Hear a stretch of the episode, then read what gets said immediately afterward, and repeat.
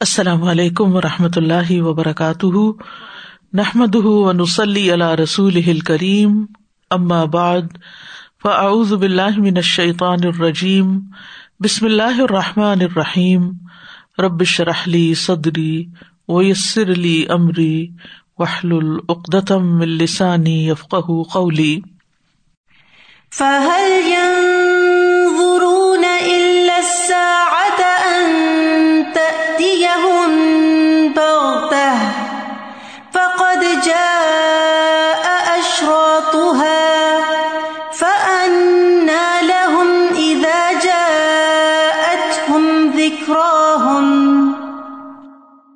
تو کیا یہ لوگ بس قیامت ہی کے منتظر ہیں کہ وہ اچانک ان پر آ جائے؟ اس کی علامتیں تو ظاہر ہو چکی ہیں۔ جب وہ خود ہی آ جائے گی تو ان کے لیے نصیحت حاصل کرنے کا موقع کہاں باقی رہے گا؟ تو انسان کو چاہیے کہ وقت سے پہلے ہی نصیحت حاصل کر لے اور اپنی آخرت کے لیے کچھ اکٹھا کر لے۔ اہل ایمان قیامت سے ڈرتے رہتے ہیں۔ سورت المبیا آیت نمبر فورٹی نائن میں اللہ تعالیٰ فرماتے ہیں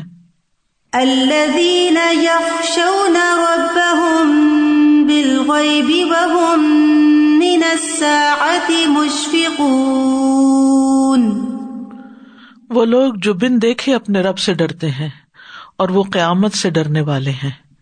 یعنی ایک ایمان والی کی علامت یہ ہوتی ہے کہ وہ اس دن کا جب تذکرہ کرتا ہے تو ہنسی مذاق میں نہیں کرتا، بلکہ ڈرتے ہوئے کرتا ہے اور اس کی فکر رکھتا ہے۔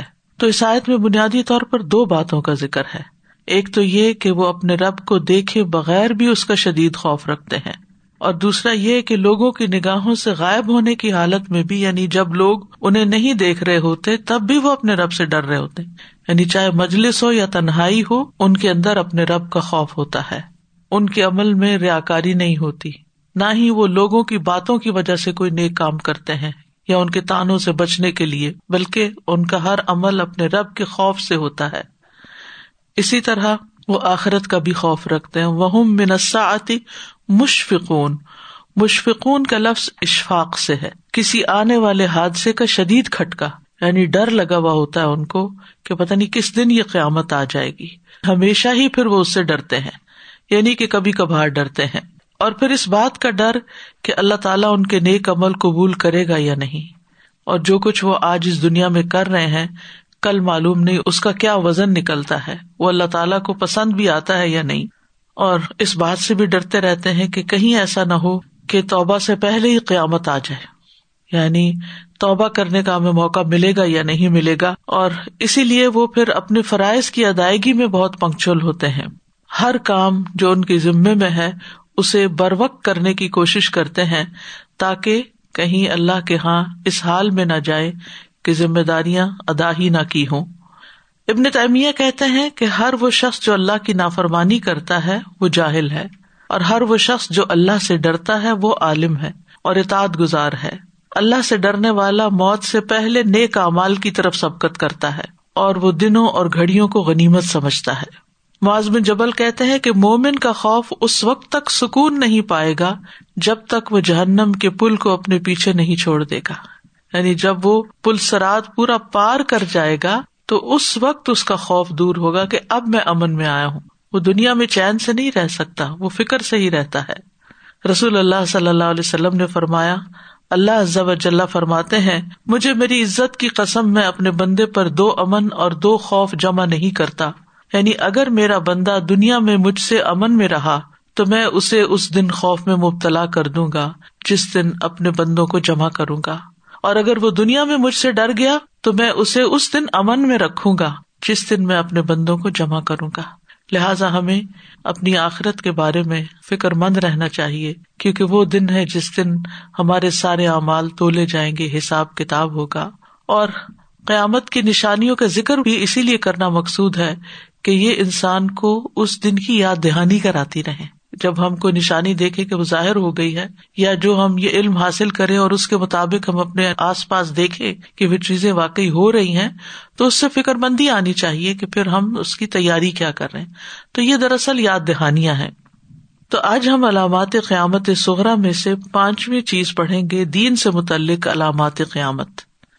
اس سے پہلے ہم ایمان سے متعلق، قرآن سے متعلق، علم سے متعلق چیزیں پڑھ چکے ہیں، آج ہم دیکھیں گے کہ دین سے متعلق نبی صلی اللہ علیہ وسلم نے کیا پیشن گوئیاں کی ہیں۔ اس سلسلے میں مسرد احمد کی روایت ہے تمیم داری سے۔ وہ کہتے ہیں، میں نے رسول اللہ صلی اللہ علیہ وسلم کو فرماتے ہوئے سنا، یہ دین ہر اس جگہ تک پہنچ کر رہے گا جہاں تک رات اور دن کا سلسلہ جاری ہے۔ مطلب یہ کہ جو آبادی کے علاقے ہیں، جہاں بھی انسان رہتے بستے ہیں، وہاں یہ دین پہنچ جائے گا۔ کوئی جگہ اس سے خالی نہیں رہے گی۔ اور اللہ کوئی کچا یا پکا گھر ایسا نہ چھوڑے گا جہاں اس دین کو داخل نہ کر دے۔ خواہ اسے عزت کے ساتھ قبول کر لیا جائے یا اسے رد کر کے ذلت قبول کر لی جائے، تو پھر یہ لوگوں کی چوائس ہوگی کہ وہ اس کو قبول کرتے ہیں یا نہیں۔ اور آج ہم دیکھتے ہیں کہ انٹرنیٹ کے ذریعے ہر ہر گھر میں شہروں کو تو چھوڑے حتیٰ کہ گاؤں، دیہات، جھونپڑیوں تک میں ہر طرح کے میسجز پہنچ رہے ہیں اور ان میں جہاں دنیا سے متعلق چیزیں ہیں، وہاں دین سے متعلق چیزیں بھی لوگوں تک پہنچ رہی ہیں۔ کیونکہ بہت سے لوگ جو خود نہیں پہنچ سکتے کسی جگہ پر، ان کا پیغام وہاں تک پہنچ رہا ہے۔ تو جو اس پیغام کو قبول کر لے، اللہ اس کو عزت دے گا۔ اور جو اس پیغام کو قبول نہ کرے، وہ اللہ کے یہاں ذلت اٹھائے گا۔ عزت وہ ہوگی جو اللہ اسلام کے ذریعے عطا کرے گا۔ اور ذلت وہ ہوگی جو کفر کے ساتھ ملے گی۔ تمیم داری فرمایا کرتے تھے کہ مجھے یہ بات اپنے اہل خانہ میں ہی نظر آ گئی کہ ان میں سے جو مسلمان ہو گیا، اسے خیر، شرافت اور عزت نصیب ہوئی اور جو ان میں سے کافر رہا، اسے ذلت، رسوائی اور جزیا نصیب ہوا۔ پھر ایک اور علامت، دین خلط ملت ہو جانا۔ یعنی دین کے اندر چیزیں مکس ہو جائیں گی، اپنی پسند کی باتیں شامل کر لی جائیں گی۔ میمون رضی اللہ عنہا سے مسرد احمدی کی روایت ہے، وہ کہتی ہے کہ رسول اللہ صلی اللہ علیہ وسلم نے فرمایا تمہاری اس وقت کیا کیفیت ہوگی جب دین خلط ملت ہو جائے گا؟ یعنی صحیح پہچان نہیں رہے گی۔ لوگ ایسی چیزوں کو دین سمجھ بیٹھیں گے جو دین ہوگی نہیں، یا دین کے نام پر کریں گے۔ اپنی مرضی سے چیزیں دین میں داخل کر لیں گے۔ خواہشات کا غلبہ ہوگا۔ بھائی بھائی میں اختلاف ہوگا۔ یعنی آپس کے خونی رشتوں میں بھی نباہ نہیں ہوگا۔ بیت اللہ کو آگ لگا دی جائے گی۔ اللہ تعالیٰ ہمیں وہ دن نہ دکھائے، لیکن یہ کہ قرب قیامت کی علامتوں میں سے ہے۔ پھر اسی طرح ایک اور نشانی، دین کو دنیاوی متا کے عوض بیچا جائے گا۔ سلسلہ صحیح کی حدیث ہے۔ انس بن مالک رضی اللہ عنہ سے روایت ہے کہ رسول اللہ صلی اللہ علیہ وسلم نے فرمایا، قیامت سے پہلے اندھیری رات کے ٹکڑوں کی طرح فتنے نمودار ہوں گے۔ آدمی بوقت صبح مومن ہوگا اور شام کو کافر۔ اور بوقت شام مومن ہوگا اور صبح کو کافر۔ یعنی اتنی تیزی کے ساتھ لوگ اپنا دین چھوڑ دیں گے۔ ظاہر ہے جب فتنے زیادہ ہوتے ہیں تو انسان کی مت ماری جاتی ہے۔ انسان بعض اوقات جذبات میں آ جاتا ہے، بعض اوقات صحیح اور غلط میں پھر فرق محسوس نہیں کر سکتا۔ بعض اوقات تیز رفتار زندگی سے طرح طرح کی خواہشات جنم لیتی ہیں اور ان خواہشات کے غلبے سے مغلوب ہو کر انسان اپنا دین کھو بیٹھتا ہے۔ پھر فرمایا، لوگ اپنے دین کو دنیاوی ساز و سامان کے عوض فروخت کر دیں گے۔ یعنی مراد کیا ہے؟ کہ دین پیچھے چھوڑ دیں گے اور دنیا کے پیچھے بھاگ پڑیں گے۔ یا یہ کہ دین کو بھی دنیا حاصل کرنے کا ذریعہ بنا لیں گے۔ بن باز نے اس کی تفسیر یوں کی ہے اور یہ اس طرح ہوگا کہ وہ کفریا گفتگو کرے گا یا دنیا کی غرض سے کفر پر عمل کرے گا یعنی دنیا حاصل کرنے کے لیے اپنے دین کو چھپا دے گا اور جیسے ماحول میں لوگ گفری باتیں کریں گے، ویسے ہی باتیں وہ بھی شروع کر دے گا۔ مثلاً کوئی اسے کہے گا، اللہ اور اس کے رسول کو گالی دو اور نماز چھوڑ دو، تو میں تمہیں اتنا اور اتنا مال دوں گا۔ زنا کو حلال کر لو، شراب کو حلال کر لو، تو میں تمہیں اتنے اتنے پیسے دوں گا۔ اور لوگ اس مال کو حاصل کرنے کے لیے ان چیزوں کو اپنے لیے حلال کر لیں گے۔ یعنی پیئر پریشر میں آ کر یہ کام کرنے جو انتہائی کبیرا گناہ ہے ان کو وہ اپنے لیے آسان کر لیں گے۔ بعض اوقات لوگ جاب حاصل کرنے کے لیے نماز چھوڑ دیتے ہیں یا پھر یہ کہ داڑھی کٹوا دیتے ہیں یا پردہ چھوڑ دیتے ہیں، تو یہ دنیا حاصل کرنے کے لیے اپنے دین پر کمپرومائز کرنا ہے۔ پھر اسی طرح کی ایک اور علامت ہے، سابقہ امتوں کی روش اختیار کرنا۔ ابو حرار رضی اللہ عنہ سے روایت ہے کہ نبی صلی اللہ علیہ وسلم نے فرمایا، قیامت اس وقت تک قائم نہیں ہوگی جب تک میری امت اس طرح پچھلی امتوں کے مطابق نہیں ہو جائے گی۔ جیسے بالشت بالشت کے اور ہاتھ ہاتھ کے برابر ہوتا ہے۔ یعنی جیسے ایک ہاتھ کے اوپر دوسرا ہاتھ رکھے تو وہ دونوں بالکل سائز میں برابر ہو جاتے ہیں۔ بالکل اسی طرح جیسے بگاڑ پچھلی امتوں میں آیا، ایسے ہی میری امت میں آئے گا کہ کوئی فرق نہیں رہے گا۔ وہی خرابیاں، وہی برائیاں، وہی فحاشی، وہی سب کچھ میری امت کے لوگوں میں بھی آ جائے گا۔ اور یہ یاد رکھیے کہ نبی صلی اللہ علیہ وسلم کے زمانے میں لوگوں کے اندر ایمان تھا۔ تقوا تھا، آپ کی صحبت نصیب تھی۔ اس وقت آپ بیٹھ کر اپنی امت کے بعد کے حصے کے لیے یہ پیشن گوئی کر رہے ہیں کہ ہمیشہ حالات اس طرح نہیں رہیں گے کہ جس طرح تم آج دیکھتے ہو، بہت بڑی بڑی تبدیلیاں آ جائیں گی۔ پوچھا گیا، یا رسول اللہ، پچھلی امتوں سے مراد کون ہے؟ فرمایا، فارس اور روم یعنی نسرانی آپ نے فرمایا، تو پھر اور کون؟ یعنی دوسری تہذیبوں سے تم متاثر ہو جاؤ گے۔ پھر ایک اور علامت بتائی گئی کہ شر پسند لوگ اہل کتاب کی روش اختیار کر لیں گے۔ سلسلہ صحیح کی حدیث ہے، شداد بن اوس سے روایت ہے کہ رسول اللہ صلی اللہ علیہ وسلم نے فرمایا، اس امت کے شر پسند لوگ پہلے گزر جانے والے اہل کتاب کے طریقوں کے مطابق ایسے ہی چلیں گے، جیسے تیار کیا ہوا تیر دوسرے تیر کے مطابق ہوتا ہے یعنی سائز کے عین مطابق ہوتا ہے۔ بالکل، ہو بہ ویسے کا تیسا۔ حتیٰ کہ اہل کتاب کے نقش قدم پر چلتے ہوئے اپنی ماں سے بدکاری بھی کر لیں گے۔ ابن عباس بیان کرتے ہیں کہ رسول اللہ صلی اللہ علیہ وسلم نے فرمایا، تم ضرور پچھلی امتوں کے طریقوں پر چلو گے۔ بالشت کے بدلے بالشت یعنی ہاتھ کے بدلے ہاتھ اور دو ہاتھ کے پھیلاؤ کے بدلے دو ہاتھ۔ یعنی ہو بہ ان کے نقش قدم پر چلو گے۔ یہاں تک کہ اگر ان میں سے کوئی گوہ کے بل میں داخل ہوا گو ایک جانور ہوتا ہے لزرٹ کی قسم کا، تو تم بھی ایسا ہی کرو گے۔ یعنی جدھر وہ داخل ہوں گے، جس چیز میں وہ گھسیں گے، تم بھی ان کے پیچھے جاؤ گے۔ اور ان میں سے کسی نے اپنی ماں سے الانیہ بدکاری کی تو تم بھی کرو گے۔ یعنی فحاشی سر عام ہوگی اور اس میں یہ بھی نہیں دیکھا جائے گا کہ کیا رشتہ ہے، حلال ہے یا حرام ہے۔ یعنی کوئی اس چیز کا سوچ بھی نہیں سکتا، لیکن یہ کہ اتنی بڑی بڑی خرابیاں نمودار ہوں گی یہ چیز تو شاید جانوروں کے اندر بھی نہ ہو۔ لیکن انسان اسفل صافلین جب اپنی انسانیت سے گرتا ہے تو پھر اس سے کسی بھی شر کی توقع کی جا سکتی ہے۔ پھر آپ نے ایک اور چیز فرمائی کہ دین پر استقامت مشکل ہو جائے گی۔ انس رضی اللہ عنہ سے روایت ہے، سلسلہ صحیح کی حدیث ہے کہ رسول اللہ صلی اللہ علیہ وسلم نے فرمایا، لوگوں پر ایسا زمانہ بھی آئے گا کہ اپنے دین پر صبر کرنے والا دہتے ہوئے انگارے کو مٹھی میں بند کرنے والے کے مترادف ہوگا۔ یعنی دین کے اوپر چلنا اتنا مشکل ہو جائے گا جیسے انگارے پکڑنا۔ ابو صالبہ خوشنی رضی اللہ عنہ سے روایت ہے، وہ کہتے ہیں کہ رسول اللہ صلی اللہ علیہ وسلم نے فرمایا، بلا شبہ تمہارے بعد صبر کے دن آنے والے ہیں۔ ان میں صبر کرنا ایسے ہوگا جیسے آگ کا انگارا پکڑنا یعنی دین پر ثابت قدمی اختیار کرنا مراد ہے۔ ان لوگوں میں دین کے تقاضوں پر عمل کرنے والے کو اس جیسے پچاس عمل کرنے والوں کا ثواب ملے گا۔ تو اس سے یہ بات پتہ چلتی ہے کہ اگر کوئی شخص آسانی سے دین پر عمل نہیں کر سکتا، اس کے لیے بہت سی رکاوٹیں ہیں، مشکلات ہیں، گھر میں، باہر، ماحول میں، ہر جگہ، اور اس کو مسلسل صبر کرنا پڑتا ہے تو اس کا اجر بھی بہت زیادہ ہے۔ جیسے حضرت آسیہ تھی تو انہیں اپنا ایمان قائم رکھنے کے لیے کیسی کیسی تکلیفوں سے گزرنا پڑا، لیکن اللہ سبحان تعالیٰ نے ان کی دعا سن لی، رب بن لی اندا کا بیتن فل جنا تو انہیں فرشتہ نے پردہ ہٹا کر دنیا میں ہی ان کا جنت کا گھر دکھا دیا تھا۔ تو بہرحال جس شخص پر دین کے راستے میں جتنی بھی آزمائشیں آتی ہیں یا تکلیفیں آتی ہیں، اس کا اجر بھی اتنا ہی زیادہ ہو جاتا ہے۔ پھر دین کے سلسلے میں ایک اور روایت میں آتا ہے کہ اسلام اجنبی ہو جائے گا۔ عبداللہ بن مسعد رضی اللہ عنہ سے روایت ہے کہ نبی صلی اللہ علیہ وسلم نے فرمایا، جب اسلام کی ابتدا ہوئی تو وہ اجنبی تھا۔ اجنبی وہ ہوتا ہے جسے کوئی پہچانتا نہیں۔ وہ حیرت سے دیکھتے ہیں، یہ کون ہے؟ یہ سارے اس کی طرف یوں دیکھ رہے ہوتے ہیں کہ جیسے کوئی عجوبہ ہو۔ تو نبی صلی اللہ علیہ وسلم نے جب آغاز میں لوگوں کے سامنے اللہ پر ایمان اور خاص طور پر آخرت پر ایمان کی باتیں ان کے سامنے رکھی تو ان کے ذہنوں میں بہت سے سوال کھڑے ہو گئے اور اعتراضات شروع ہو گئے۔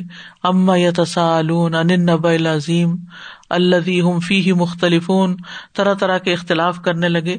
تو عقائد کی جتنی بھی چیزیں تھیں اور پھر یہ کہ یہ ہمیں ہمارے بتوں کی عبادت سے روکتا ہے۔ ان حاضہ لشی ان اجاب یہ تو بڑی عجیب بات ہے۔ یعنی ابتدا میں لوگوں کے لیے ان ساری چیزوں کو اختیار کرنا ایک بڑا مشکل کام تھا۔ فرمایا جب اسلام کی ابتدا ہوئی تو وہ اجنبی تھا اور ان قریب دوبارہ اجنبی بن جائے گا۔ یعنی پھر لوگ آہستہ آہستہ جب دین سے ہٹیں گے اور اس کا علم بھی نہیں رہے گا تو جو دین پر عمل کرے گا وہ لوگوں کے لیے ایک عجوبہ بن جائے گا۔ فرمایا اجنبیوں کے لیے خوشخبری ہے۔ کہا گیا اللہ کے رسول، اجنبی کون ہے آپ نے فرمایا، وہ جو لوگوں کے بگاڑ کے وقت ان کی اصلاح کرتے ہیں۔ یعنی ان کو غلط چیزوں سے روک کر واپس صحیح رستے پر لانا چاہتے ہیں۔ تو لوگوں کو ان کی بات ہی عجیب لگے گی کہ ساری دنیا تو ایک روش پہ چل رہی، اور تم مجھے کیا کہتے ہو؟ پھر اسی طرح ایک گروہ ہمیشہ حق پر رہے گا۔ یعنی دین سے متعلق ایک اور علامت جو بتائی گئی یہ صحیح مسلم کی روایت ہے۔ صوبان رضی اللہ عنہ سے وہ کہتے ہیں کہ رسول اللہ صلی اللہ علیہ وسلم نے فرمایا، میری امت میں سے ایک جماعت ہمیشہ حق پر غالب رہے گی۔ جو انہیں رسوا کرنا چاہے گا، وہ ان کو کوئی نقصان نہ دے سکے گا۔ یعنی جہاں ایک طرف یہ بتا دیا گیا کہ وہ معاشرے میں ایک بہت آئسولیٹڈ سے لوگ ہوں گے یا اجنبی ہوں گے، وہاں یہ ہے کہ جو بھی ان کو لان تان کرے گا یا برا بلا کہے گا، لیکن ان کا کچھ بگاڑ نہیں سکے گا۔ ان کو کوئی نقصان نہ دے سکے گا۔ یہاں تک کہ اللہ کا حکم آ جائے اور وہ اسی حال پر ہوں۔ یعنی موت آ جائے یا قیامت آ جائے اور وہ ایسے ہی ہوں گے۔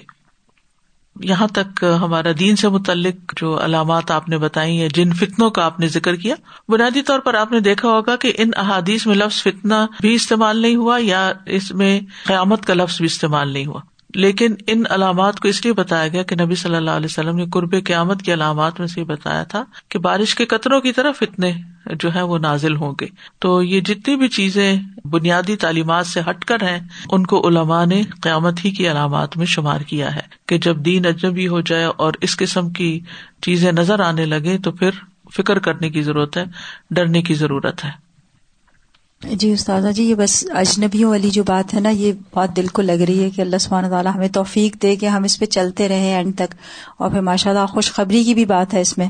تو الحمد للہ بس اس پہ بہت اللہ کا شکر ادا کر رہے تھے۔ یعنی مشکلات ضرور ہیں، لیکن یہ ہے کہ اللہ تعالیٰ اپنے بندوں کو تنہا نہیں چھوڑتا۔ اس میں مایوسی کی بات نہیں، مایوس نہیں ہونا چاہیے انسان کو کہ اتنا مشکل ہو گیا ہے، لوگوں کے دلوں میں ہماری کوئی ویلو نہیں، عزت نہیں، لوگ ہمیں پسند نہیں کرتے۔ لیکن اس پہ بھی فکر کی بات نہیں ہے، کیونکہ نبی صلی اللہ علیہ وسلم نے فرمایا، جو انہیں رسوا کرنا چاہے گا، وہ ان کو کوئی نقصان نہیں دے سکے گا۔ تو یہ کتنی بڑی خوشخبری ہے۔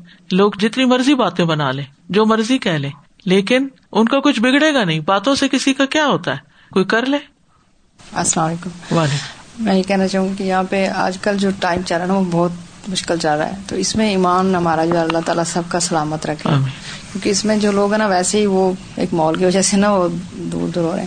باقی یہ کہ جو آدمی حق پر چلتا ہے اس کے اوپر بہت تکلیفیں آتی ہیں۔ بہت لوگ تکلیفیں دیتے ہیں۔ لیکن اللہ تعالیٰ تو جانتے ہیں نا کہ وہ جتنا بھی اس کو کمزور کرنے کی کوشش کریں گے لیکن اللہ کو تو پتا ہے اگر وہ سچ حق ہے تو پھر ضرور کامیابی ہوگی۔ اور اگر وہ نہیں ہے تو پھر جائے گا۔ میرا سوال ہے کہ سابقہ امتوں کی روش جو اختیار کرنا تو سابقہ امتوں میں وہ لوگ بھی آئیں گے جو کہ جیسے جہالت کی جو بنیادی طور پر تو آپ نے نشاندہی کر دی روم اور فارس کی طرف یعنی جو اس وقت ڈومینٹ سیولاشن تھی لیکن یہ ہے کہ جنرل سینس میں تو سبھی پر اطلاق ہو سکتا ہے۔ یہ جو سوال تھا نا، حدیث میں آپ نے مینشن کیا کہ تمہاری اس وقت کیا کیفیت ہوگی جب دین خلط ملت ہو جائے گا اور بھائی بھائی میں جھگڑا ہوگا اور یہ سب؟ تو مجھے اس اسپیکٹ سے خیال آ رہا تھا کہ واقعی یعنی بھائیوں بھائیوں میں جھگڑا جو ہے، اب ہم اپنی سوسائٹیز میں بھی بہت فریکوینٹلی دیکھنے لگے حالانکہ ہماری societies as Islamic societies considered کہ یہاں قریبی رشتوں میں ابھی بہت گنجائش ہے، بہت محبت ہے، بہت ویل کنیکٹڈ ہے لیکن یہ چیزیں اب اوور دا پاسٹ ڈیکیڈ اور ٹو زیادہ بڑھتی جا رہی ہیں۔ یعنی جو جو ٹائم آگے جا رہا ہے، یہ چیزیں زیادہ نمایاں ہوتی چلی جا رہی۔ کیونکہ ہم نے پڑھا تھا نا کہ کچھ علامات ہیں جو جاری رہیں گی۔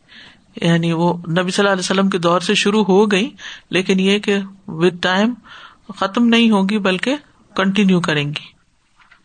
اب ہے اخلاقیات سے متعلق علامات قیامت، نمبر چھ۔ صرف جان پہچان والے کو سلام کرنا۔ حتیٰ کہ بعض اوقات لوگ مجلس میں نام لے کر ایک بندے کو سلام کر لیتے ہیں تو ہونا تو یہ چاہیے جو باہر سے آئے تو سبھی کو سلام کرے۔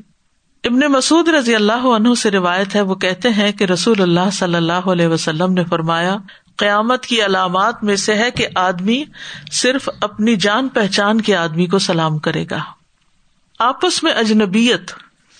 حذیفہ رضی اللہ عنہ سے روایت ہے، وہ کہتے ہیں، رسول اللہ صلی اللہ علیہ وسلم سے قیامت کے بارے میں سوال کیا گیا۔ تو آپ نے فرمایا، اس کا علم میرے رب ہی کے پاس ہے۔ اس کو اس کے وقت پر سوائے اللہ کے کوئی اور ظاہر نہ کرے گا۔ البتہ میں تمہارے لیے اس کی علامتوں اور اس سے پہلے امور کی نشاندہی کر دیتا ہوں۔ یعنی قیامت کی علامتیں بتا دیتا ہوں اور کچھ امور بتا دیتا ہوں کہ جو واقع ہوں گے۔ اس سے پہلے یعنی قیامت کے آنے سے پہلے فتنا اور حرج ہوگا۔ صحابہ نے کہا اللہ کے رسول، ہم فتنے کے بارے میں تو جانتے ہیں، حرج کیا ہے؟ آپ نے فرمایا یہ حبشی زبان کا لفظ ہے، اس کے معنی ہے قتل کے یعنی قتل عام ہو جائے گا۔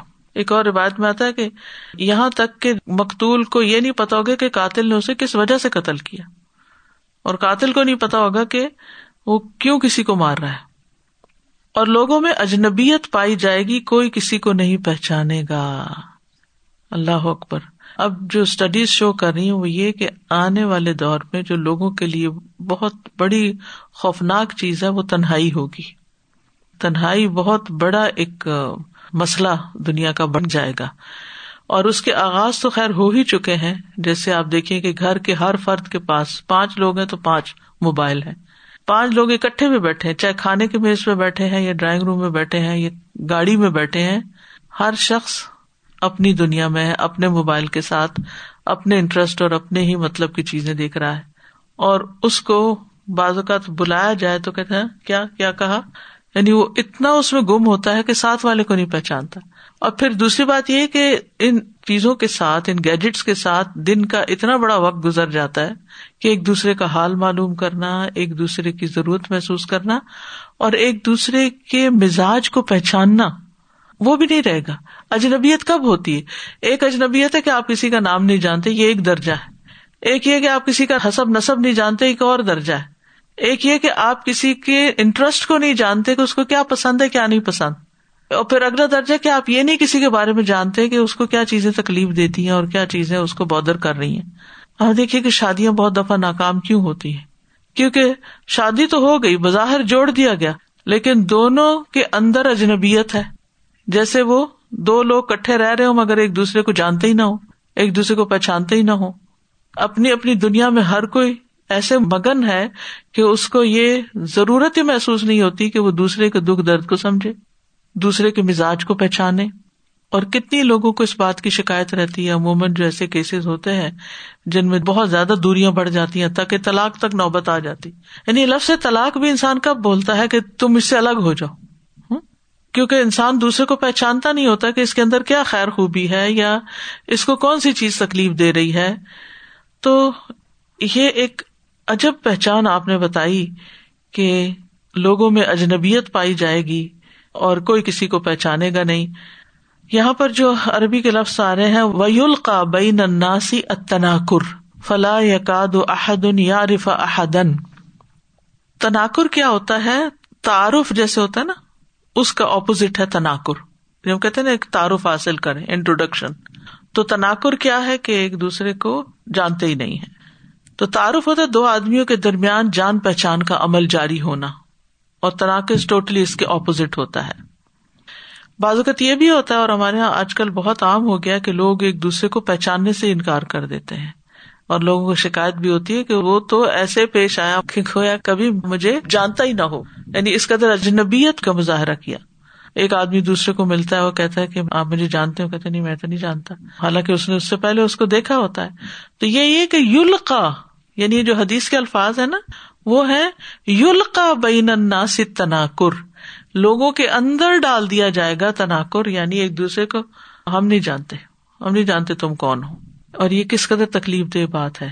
یعنی ایک دوسرے سے اجنبی ہو جانا اور ایک دوسرے کو پہچاننا ہی نہ، ایک دوسرے کو جاننا ہی نہ۔ اچھا اب آپ دیکھیے کہ یہ جو قریبی رشتے ہیں، اب جو بچے یہاں پر پیدا ہوئے ہیں، پلے ہیں، بڑے ہیں، وہ کبھی اپنے ماں باپ کے ہوم کنٹری میں گئے ہی نہیں۔ ان کو نہیں پتا کہ ان کے ماں کے کتنے بہن بھائی اور ان کے بچے کون ہیں۔ اور باپ کے کتنے بہن بھائی اور ان کے بچے کون ہیں۔ چاہے ویڈیو کال یہ ساری چیزیں موجود ہیں، لیکن اس کے باوجود بھی عموماً وہ اس بات کو پسند ہی نہیں کرتے کیونکہ کچھ اپنے اندر ایک تکبر کا شکار ہے اور کچھ احساس کمتری کا شکار ہے اور کچھ زبانوں کے بیریئر ہیں، کچھ کلچرل بیریئر ہیں، جن کی وجہ سے خون کے رشتے ایک دوسرے سے اجنبی ہو گئے۔ یعنی اجنبی لوگ تو اجنبی ہیں ہی۔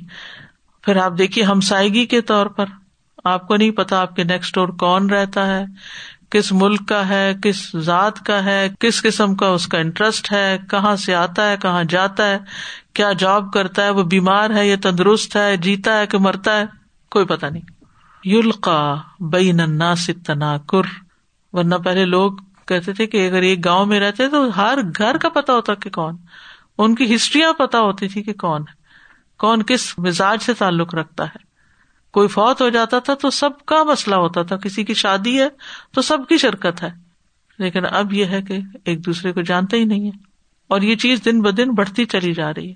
قریبی رشتوں میں بھی بڑھتی جا رہی ہے اور عمومی طور پر بھی۔ میرا خیال ہے بہت سارے لوگ اس چیز کو ایکسپیرینس کر رہے ہوں گے۔ یہ جیسے آپ نے الیبوریٹ کیا نا اجنبیت کا استاذہ جی رشتے داریوں میں میں کچھ دن پہلے ہی کمپیئر کر رہی تھی کہ جیسے جب ہم اپنے بچپن میں اپنے تایا، ماموں ان کے گھروں میں جایا کرتے تھے اور ایک بہت ڈفرنٹ طرح کی کلوزنس تھی، جانا، رہنا، کرنا۔ اور ابھی ریسنٹلی ان آور فیملی جہاں ہم تایا چچا اور ان رشتوں میں ہیں یعنی پرزنس ہی نہیں ہے، بات ہی نہیں ہے۔ بچوں نے اپنے اپنے بس گیمز بنائے ہوئے اسی کے ساتھ ہیں۔ سلام میکسیمم ہو جاتا ہے اینڈ دیٹس آل ان کو پتا ہے کہ یہ یہ رشتے ہیں۔ پھر اسی طرح ایک اور اینگل جیسے آپ نے ابھی مینشن کیا کہ گھروں میں جب بزرگ ہوتے نا، تو پھر اس کو ریفریشمنٹ آتا ہمیں نہیں، اتنا اندازہ تھا۔ میری والدہ آ کے نہیں، تو کسی دن پوچھ رہی کہ مسلم ایک فیملی جو ہماری اسٹریٹ پہ تو انہوں نے کہا کہ یہ صاحب کیا کرتے ہیں؟ تو میں نے کہا، والدہ، مجھے تو بالکل نہیں پتا یہ کیا کرتے ہیں۔ بس ٹھیک ہے، ہمیں پتا سلام دعا ہماری اتنی ہے، تھوڑی بہت رمضان میں ذرا زیادہ ایکٹیو انٹریکشن ہوتا ہے۔ تو یہ اس لحاظ سے خیال آ رہا تھا کہ واقعی اجنبی ہی ہیں کہ اتنے سالوں سے اسٹریٹ پہ ہم رہتے بھی ہیں تو اتنا نہیں جانتے۔ اور پھر ایک اور لیول آف اجنبیت یہ کہ جیسے مجھے خیال آ رہا تھا کہ بعض اوقات آپ لوگوں کو میسج کرتے ہیں کہنے کو سوشل میڈیا کا دور ہے آپ بہت دور دور کے لوگوں سے کنیکٹ کر جاتے ہیں۔ But at the same time sometimes جان بوجھ کے وہ جو دلوں میں فاصلے اس کی وجہ سے no response as if we don't know you آپ چار دفعہ ان کو عید مبارک بھی کہیں کوشش بھی کریں سلا رحمی کی تو نو ریسپانس ایز اف ہمیں نہیں پتا۔ بالکل۔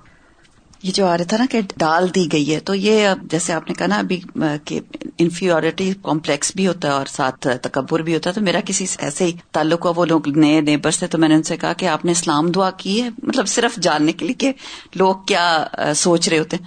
کہتے نہیں نہیں، ہم نے نہیں اسلام دعا کی ساتھ میں، اس لیے کیونکہ جب بھی ہم آئیں گے تو وہ ہمیں پوچھیں گے کیا حال ہے، کیا نہیں، پھر ہمیں کچھ بتانا پڑے گا۔ تو مطلب یہ کہ چھوٹی چھوٹی چیزیں ہوتی ہیں لیکن اتنا مائنڈ کرتے ہیں اور پھر میں نے مجھے خود بھی ابھی مجھے منہ ہوئے ہوئے کچھ زیادہ عرصہ نہیں ہوا۔ تو میرے ساتھ میں نیبر تھے تو میں نے ویسے ہی بات کی کہ اچھا آپ نماز پڑھنے گئے اس جمعے، شروع ہو گئی مسجد میں نمازیں اور آپ نے رجسٹر کرایا۔ تو مجھے پتا چلا کہ وہ ہماری اسٹریٹ پر یہاں پر الہدا میں ہی ان کا آفس ہے۔ اور انہیں پتا ہی نہیں ہے کہ یہ یہاں پہ ہمارے یہاں مسجد ہے۔ تو مجھے اپنے اندر بہت ہو رہا تھا کہ میں نے کبھی ان سے بات ہی نہیں کی کہ کبھی مجھے پتا چلے کہ بھائی آپ بھی وہیں جاتے ہیں جہاں میں روز جاتی رہی ہوں۔ It's like communication gap I think استاذہ جی بس یہ جو ابھی آپ نے تنہائی کی بات کی نا اس سے مجھے خیال آ رہا تھا کہ اسپیشلی جب بزرگ یہاں پہ آتے ہیں تو میرے چچا یہاں پہ آئے تھے اپنی بیٹی کے پاس۔ حالانکہ الحمد للہ لینگویج بیریئر نہیں تھا ٹی وی وغیرہ دیکھ سکتے تھے باہر بھی جا کے کمیونیکیٹ کر سکتے تھے۔ پھر بھی جیسے ہم لوگ ملنے گئے ان کو تو پھر ان سے پوچھا کہ کیسا رہا آپ کا وزٹ تو ہی واز جج بائی پروفیشن پاکستان میں۔ تو کہتے ہیں کہ میں ساری زندگی لوگوں کو قید تنہائی کی سزا دیتا رہا۔ مجھے تو اب آگے پتا چلا کہ وہ ہوتی کیا۔ اتنا زیادہ لون بےچارے بزرگ۔ پھر یہاں پہ ہو جاتے یہ کہ ہم جو بھی عمل کرتے ہیں سلام کریں کسی کا خیال رکھیں وہ سنسیئرٹی سے کریں۔ کہ ہم پہلے اس سے سوچیں نہیں اس پہلے کہ میں اسے سلام کیوں کر رہا ہوں؟ کیا میں اسے ڈسٹرب کرنا چاہتا ہوں؟ کیا میں اسے سلامتی کی دعا کے لیے کر رہا ہوں؟ کیا میں اس کا واقعی حال حوال پوچھنا چاہتا ہوں یا صرف ڈسٹرب کر رہا ہوں؟ ہاں۔ تو یہ چیزیں بہت میٹر کرتی ہیں کہ ان میں وزن کتنا ہے ان کی نیت کتنی ہے۔ تو جس طرح آپ اس عمل کرتے ہیں اس کا جواب بھی اسی طرح آتا ہے۔ تو یہ ضروری ہے کہ پہلے اپنے عمل کو دیکھا جائے کہ میں حال احوال سلام کس درجے کا کس لیول کا اللہ سے ڈر رہا ہوں کتنی سچائی ہے کتنی آنےسٹی ہے واقعی اس میں حقیقت ہے۔ اگر ہے تو بالکل ریسپانس آئے گا ایسی کوئی بات نہیں اور قبول بھی ہوگا اللہ کی طرف سے۔ پھر ہے قطع رحمی بری ہمسائیگی اور خیانت کی کثرت۔ رسول اللہ صلی اللہ علیہ وسلم نے فرمایا قیامت اس وقت تک قائم نہیں ہوگی جب تک ہر طرف بے حیائی عام نہ ہو جائے۔ قطع رحمی اور برا پڑوس عام نہ ہو جائے اور جب تک خائن کو امین اور امین کو خائن نہ سمجھا جانے لگے اور ان چیزوں کا بھی ہم مشاہدہ کرتے رہتے ہیں۔ بے حیائی تو مسلمانوں کے اندر اور مسلمان خواتین کی ڈریسز آپ دیکھیں اللہ ماشاء اللہ کے شاید ہی کوئی بچا ہوا ہو کہ جس نے اسکن ٹائٹ کپڑے پہننے کا شوق ظاہر نہ کیا ہو۔ اور پھر قطع رحمی، رشتوں کی پہچان نہ ہونا، رشتوں سے کوئی سلام دعا نہ ہونا کوئی حال احوال معلوم نہ کرنا اور برا پڑوس عام طور پر لوگ پڑوسیوں کے ساتھ کیوں نہیں رکھنا چاہتے؟ اس میں یہ خوف بھی ہوتا ہے کہ معلوم نہیں کس قسم کے لوگ ہیں، کوئی شر ہی نہ ان سے پہنچے۔ اور پھر اسی طرح ویلوز بدل جائیں گی۔ خیانت کار جو ہے وہ امانت دار سمجھے جانے لگیں گے اور امانت دار خیانت کار۔ پھر امانتوں اور عہدوں کا پاس نہ رکھنا۔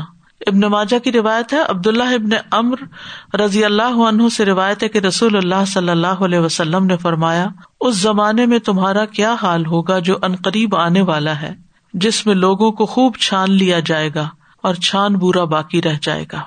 جن کے عہدوں میں بے وفائی اور امانتوں میں خیانت ہوگی اور ان میں اس طرح سے اختلاف ہو جائے گا۔ یہ فرماتے وقت رسول اللہ صلی اللہ علیہ وسلم نے اپنے ہاتھوں کی انگلیوں کو ایک دوسرے کے اندر ڈال کر دکھایا یعنی آپس میں گتھم گتھا ہوں گے۔ صحابہ نے کہا، اللہ کے رسول، جب یہ صورت حال ہو تو ہم کیا کریں؟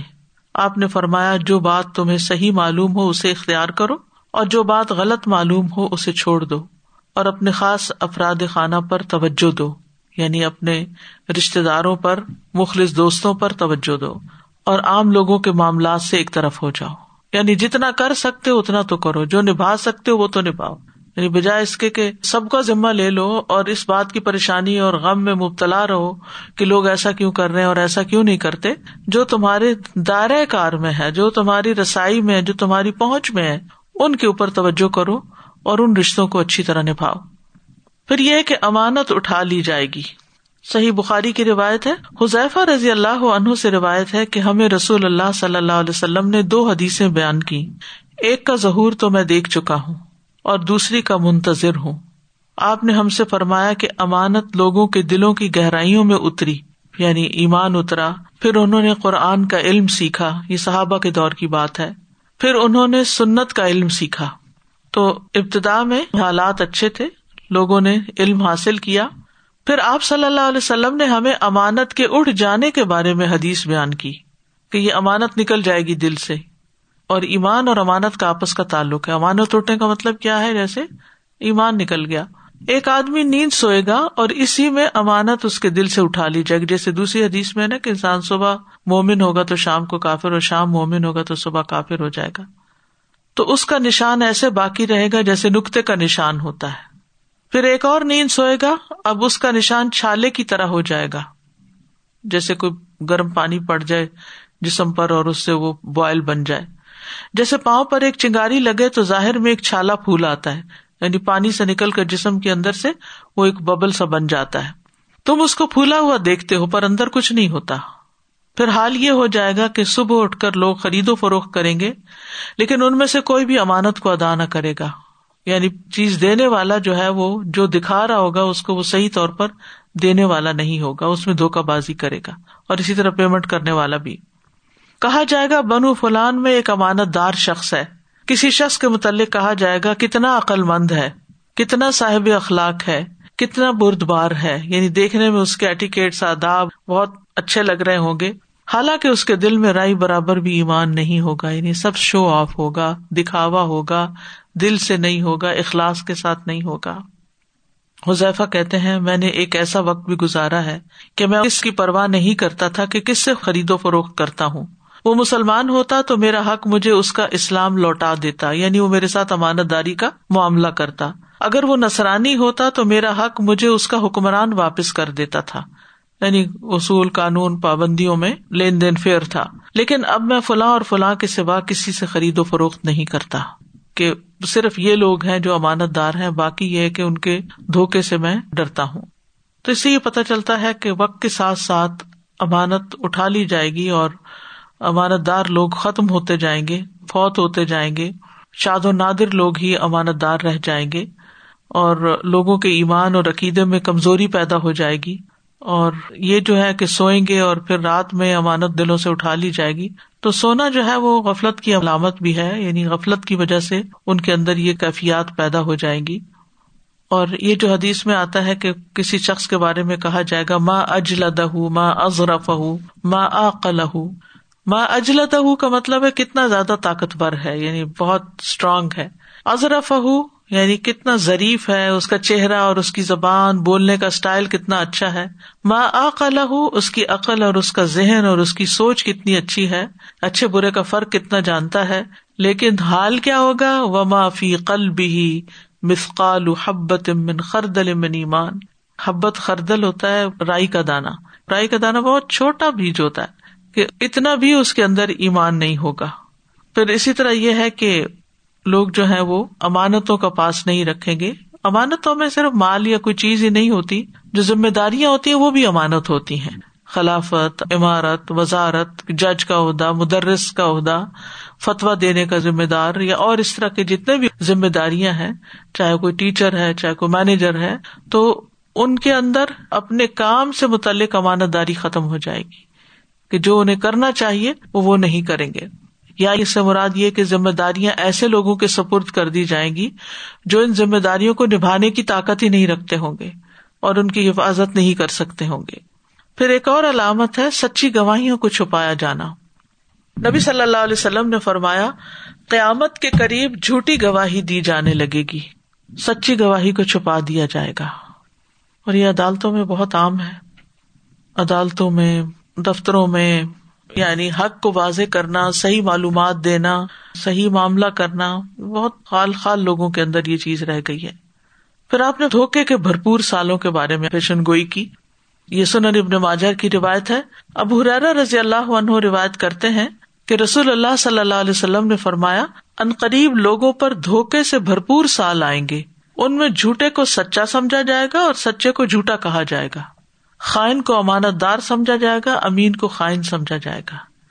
یعنی لوگوں کی عقل ہی الٹ جائے گی، صحیح کو غلط اور غلط کو صحیح قرار دے دیں گے۔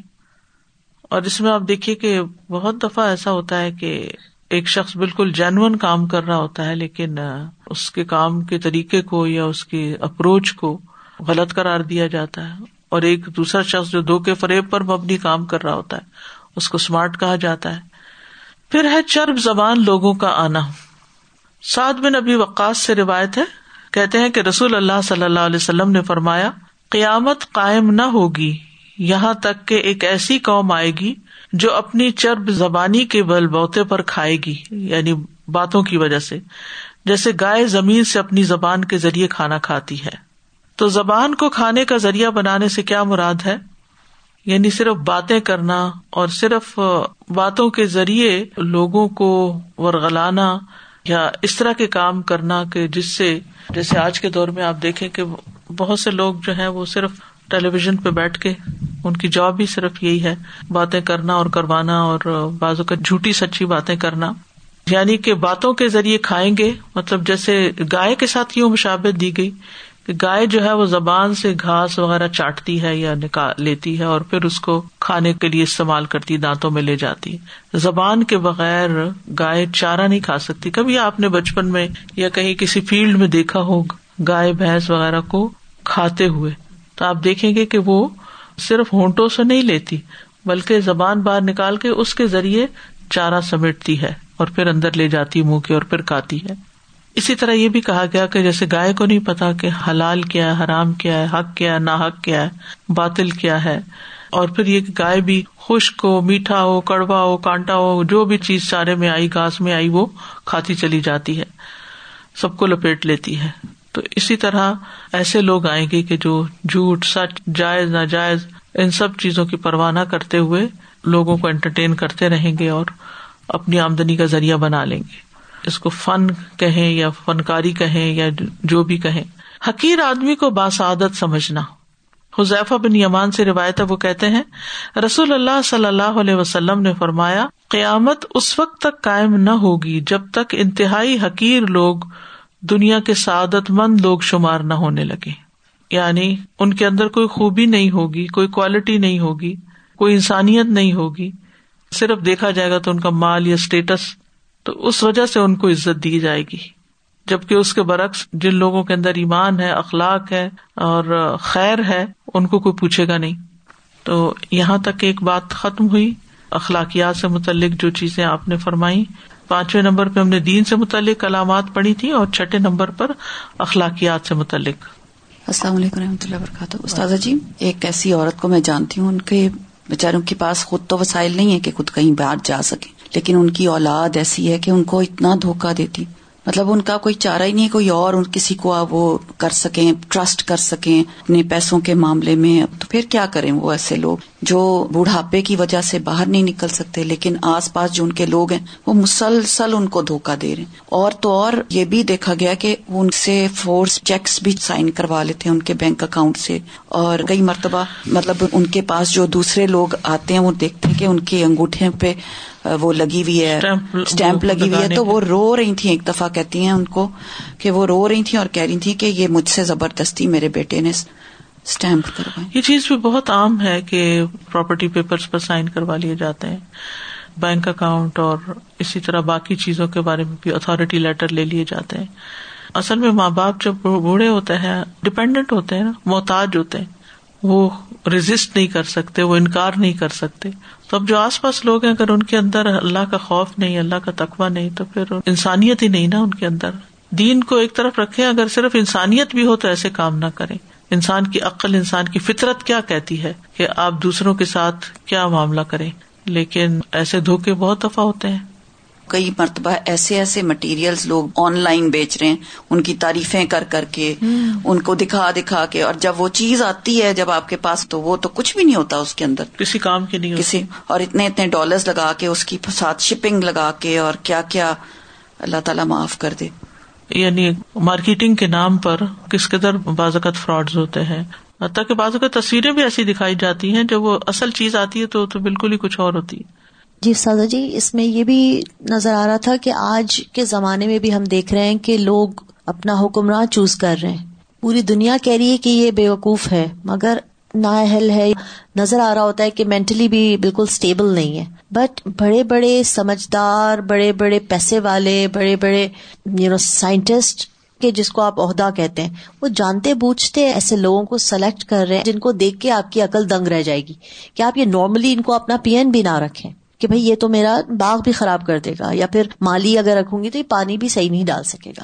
But people are selecting them as their leaders مجھے تو یہ اس سے یہی ہو رہا تھا کہ یہ جب یہ چرب زبانی اپنی یوز کر رہے ہوتے ہیں the time they wanted them to be selected that time بھی آپ کو یہ فیل ہو رہا تھا کہ جو یہ کہہ رہا ہے وہ کر نہیں سکے۔ گا۔ اور جیسے نبی صلی اللہ علیہ وسلم نے علامات قیامت میں بتایا تھا نا کہ یعنی بے وقوفوں کی حکومت ہوگی۔ تو واضح انداز میں آپ صلی اللہ علیہ وسلم نے یہ علامات بتائی ہوئی ہیں۔ شرب زبانی کے متعلق کہنا چاہ رہی تھی کہ آج کل اتنا زیادہ اس کو انکریج کیا جاتا ہے۔ ہر چیز میں ایون کالج ایڈمیشن میں، وہی ٹیکنیکل جگہوں پہ بھی، جیسے میڈیسن ہے یا انجینئرنگ ہے، اس میں بھی جب انٹرویو کے لیے جاتے ہیں، تو جو چیز انکریج کی جاتی ہے اور اسٹوڈینٹس جس پہ کام کرتے ہیں، وہ یہ کہ ہم کس طرح اپنی بات جو ہے، اپنی اس کو منوا سکتے ہیں یا امپریس کر سکتے ہیں۔ یعنی ان کی جو نالج ہے، وہ میٹر نہیں کرتی کہ ان کو کیا آتی ہیں ٹیکنیکل چیزیں۔ کس طرح سے وہ بات کر رہے ہیں اور اپنا وہ کنوینس کر سکتے ہیں جیسے کہتے ہیں you can sell yourself اور اسی طرح سی وی بھی جب بچے بناتے ہیں تو ایک طریقہ ہوتا ہے کہ جس طرح انہوں نے اپنی جو کوالیفکیشن ہوتی ہے یا چھوٹی سی بھی چیز کی ہوتی ہے تو اس کو اتنا بڑھا چڑھا کے بیان کرتے الفاظ کا کھیل۔ الفاظ کا کھیل اور جس بےچارے کو نہ کرے تو وہ صحیح صحیح لکھ دے کہ میں نے بس اتنا کیا اور زیادہ نہ بڑھایا چڑھے تو وہ کہیں مقابلے میں ہی نہیں آ سکتا۔ لوگوں نے اتنا اس کو ایگزیجریٹ کر کے چیزیں بیان کی ہوتی ہیں۔ تو یہ مطلب انکریج بھی کیا جاتا ہے اور لوگوں کو بچوں کو باقاعدہ سکھایا جاتا ہے۔ کہ آپ how well can you sell yourself ایک سوال اسادہ جی ہمیشہ خیال آتا ہے جب ہم یہ سنتے کہ امانت اٹھا لی جائے گی۔ اس کو ہم کیسے سمجھیں؟ یعنی people losing their sense of امانا ایمان کی کمزوری کی وجہ سے یہ اس کا کانسیکوینس ہوگا کہ اس کی سزا کے طور پہ ایسا جی۔ ہوگا کہ بہت سارے لوگ جب اس طرح کرنے لگیں گے تو پھر باقی نہیں رہے گی تو۔ تو پھر یعنی دے ول لوز دا ابلٹی اچھا۔ مجھے لگ رہا کہ جیسے بھی آپ نے فرمایا نا کہ امانت بیسیکلی ایمان ہے تو پھر یہ دونوں چیزیں ساتھ ساتھ ہے ایمان کا لیول ہی جب کم ہوتا ہے تو پھر یہ خیانت بھی ایمان امانت جی، وہ مجھے لگ رہا تھا کہ دونوں چیزیں ساتھ ساتھ ہیں۔ ایک نکلتی ہے تو پھر دوسری آٹومیٹکلی وہاں پہ جاتی ہے۔ سر جی بس مجھے خیال تھا کہ جب آپ نے بھی کوٹ کیا نا، کہ صحابہ نے پوچھا رسول اللہ علیہ وسلم سے کہ اس حالت میں بھی ہم کیا کریں؟ تو آپ نے کہا کہ جو تمہیں صحیح لگے وہ کر لو، جو غلط لگے اس کو چھوڑ دو۔ مجھے لگ رہا تھا کہ اس کے لیے پھر مطلب اس چیز کا نالج ہونا کہ اللہ کے نزدیک اور رسول اللہ علیہ وسلم کی سنت کے مطابق کیا صحیح ہے اور کیا غلط ہے، اس کا ہونا کتنا ضروری ہے۔ اور پھر یہ کہ انٹینشن بھی ہونا کہ ہم نے صحیح کرنا ہے۔ بعض اوقات پتہ بھی ہوتا ہے، لیکن نیت وہ نہیں ہوتی۔ خواہشات غالب آ جاتی۔ اللہ تعالیٰ محفوظ رکھے اور ایمان کے ساتھ خاتمہ ہو اور آگے کی زندگی اچھی ہو۔ وآخر داوانا ان الحمد للہ رب العالمین۔ سبحان اللہ و بحمد کا اشد اللہ اللہ اللہ انت۔ استخر کا و اطوب السلام علیکم و رحمۃ اللہ وبرکاتہ۔